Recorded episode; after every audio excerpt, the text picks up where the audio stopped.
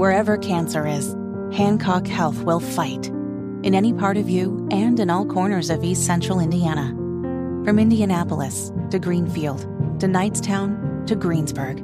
From hospital rooms to family rooms, we fight. With technology and medicine, with care backed by the wisdom of Mayo Clinic.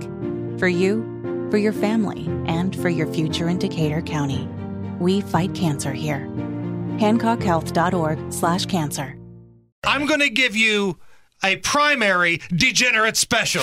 It's time for Hammer's Degenerate Special. Normally, when we do the degenerate special, we're betting on a MAC football game or a Sun Belt Conference college basketball game. Tonight, we're betting on the New Hampshire primary. Are we really? Because I don't think it's legal to bet on primaries. That was never legal to bet before a couple of years ago, and it never stopped this guy.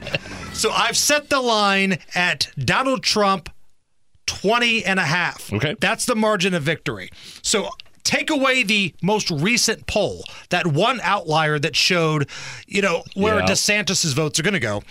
Previous polling, the aggra- average, if you will, showed 51 to 32, around that ballpark. But I do think that all of the DeSantis votes are going to go to Trump. Maybe half of Vivek. I don't know if some of the younger Hmm. voters of Vivek were on board with Donald Trump.